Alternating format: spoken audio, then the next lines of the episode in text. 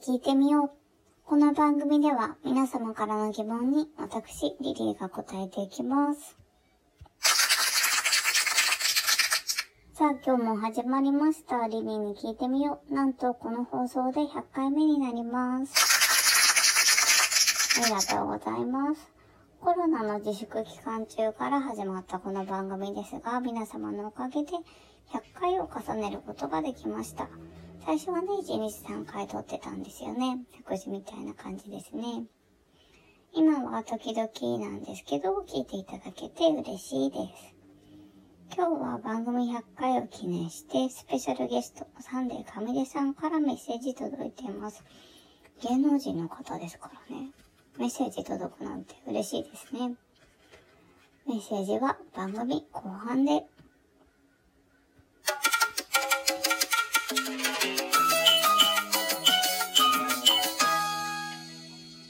はリリーに聞いてみよう。特別版でお送りしています。巨大なゆで卵を食べて、ああ、美味しくないっていう夢を見ていたリリーです。さて、今日はサンデーカミデさん特集です。前にもちらっとお話ししたので、覚えている方もいるかもしれませんが、えっ、と、サンデーカミデさんは、作詞、作曲以外にもマルチな才能を発揮されている方で、今、SNS に毎日上げているトーストシリーズ。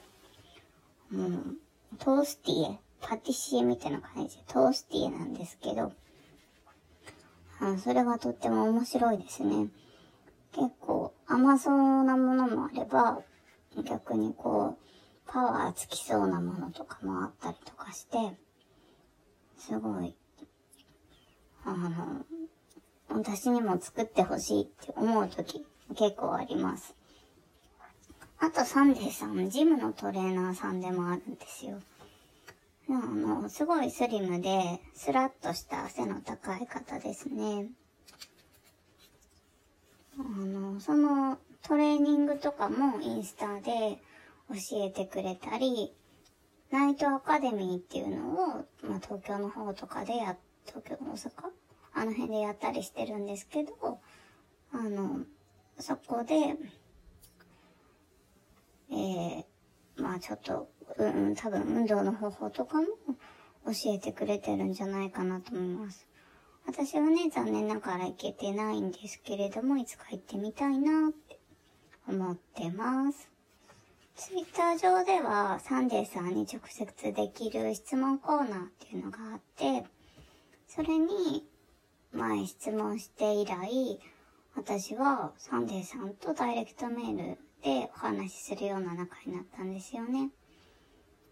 ダイレクトメールするようになってから2回ライブを見に行ったことがあったんですけど、やっぱりね、ライブでは全然オーラが、そんな自分がダイレクトメールしてる人っていう感じのカジュアルな感じじゃなくて、やっぱり芸能人として見ちゃうので、オーラ違って、直接ね、何か喋りかけるとか、あの、ダイレクトメールしての私ですみたいな風に言うことはできなかったですね。もうほんと陰ながらひっそりっていう感じでしたけど、あの、そんなサンデーさんのことを知ったのは、サンデーさんの曲、書いた曲とか歌ってる、奇妙礼太郎さんっていう方のファンになり始めた時ですね。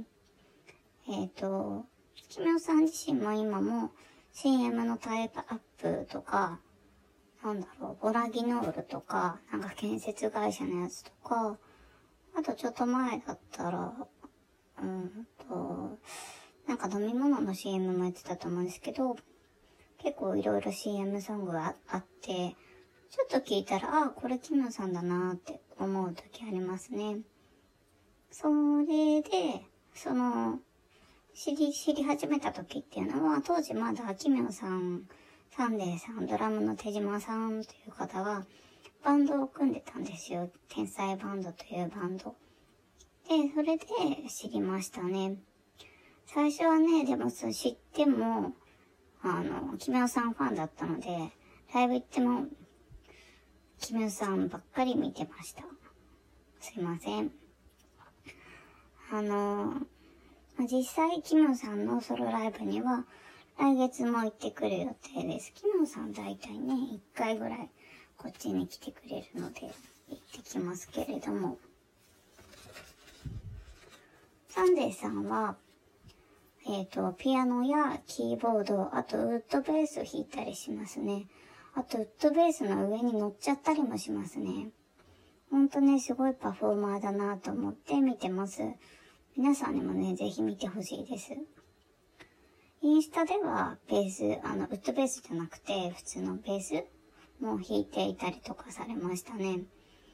あとは、サンデーさんが行っているラブソファーというチャリティーイベントがあるんですけど、いろんなバンドが出てきて、本当にたくさん、10組以上いるんじゃないかな、出てくるんですけど、ライブハウスでライブをして、で、私も一度、あの、行かせてもらって楽しかったですね。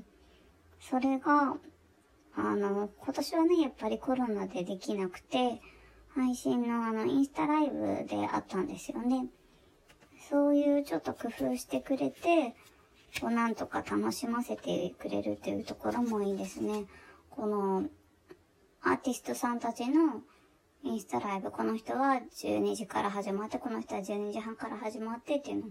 だからインスタライブを移動、移動して回るみたいな感じで、あの、やっぱりね、その方た、出る方たちも一つの場所にはやっぱり入れなかったので、コロナ禍だったので、それなことをしてましたね。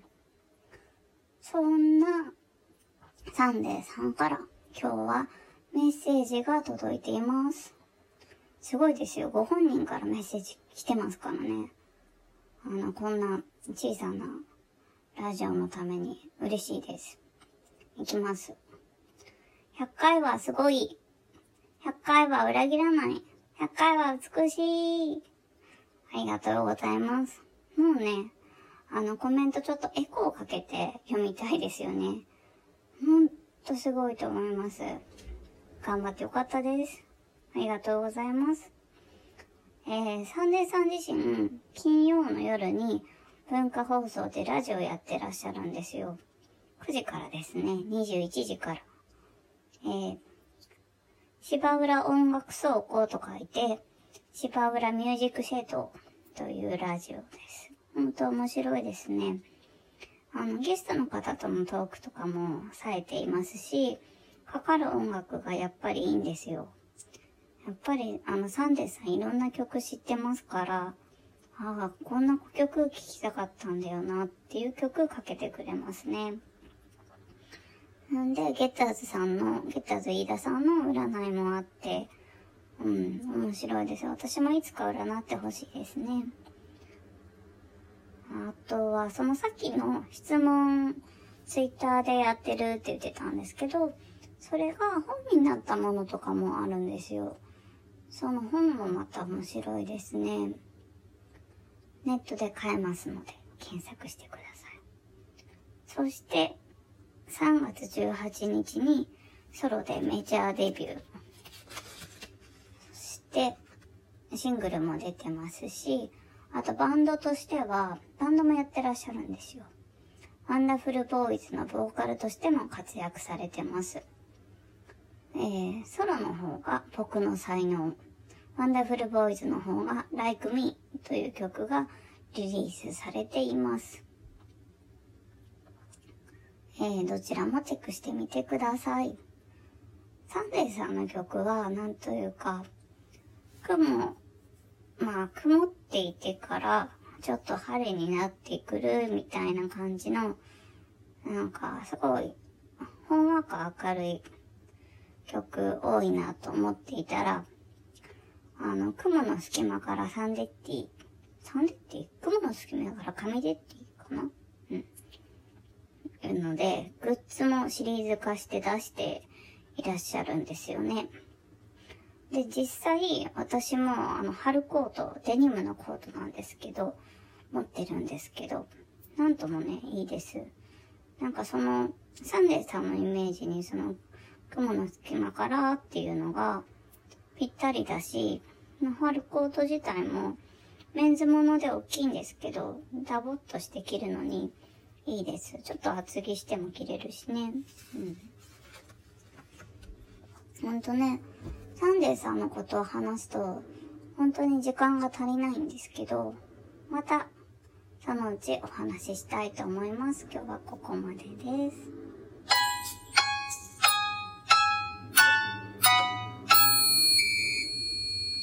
さて、100回はすごい。100回は裏切らない。100回は美しい。ということで、お送りしてきましたが、いかがでしたでしょうか？次回からはね、また通常版に戻りますので、お付き合いください。質問お待ちしています。Thank you.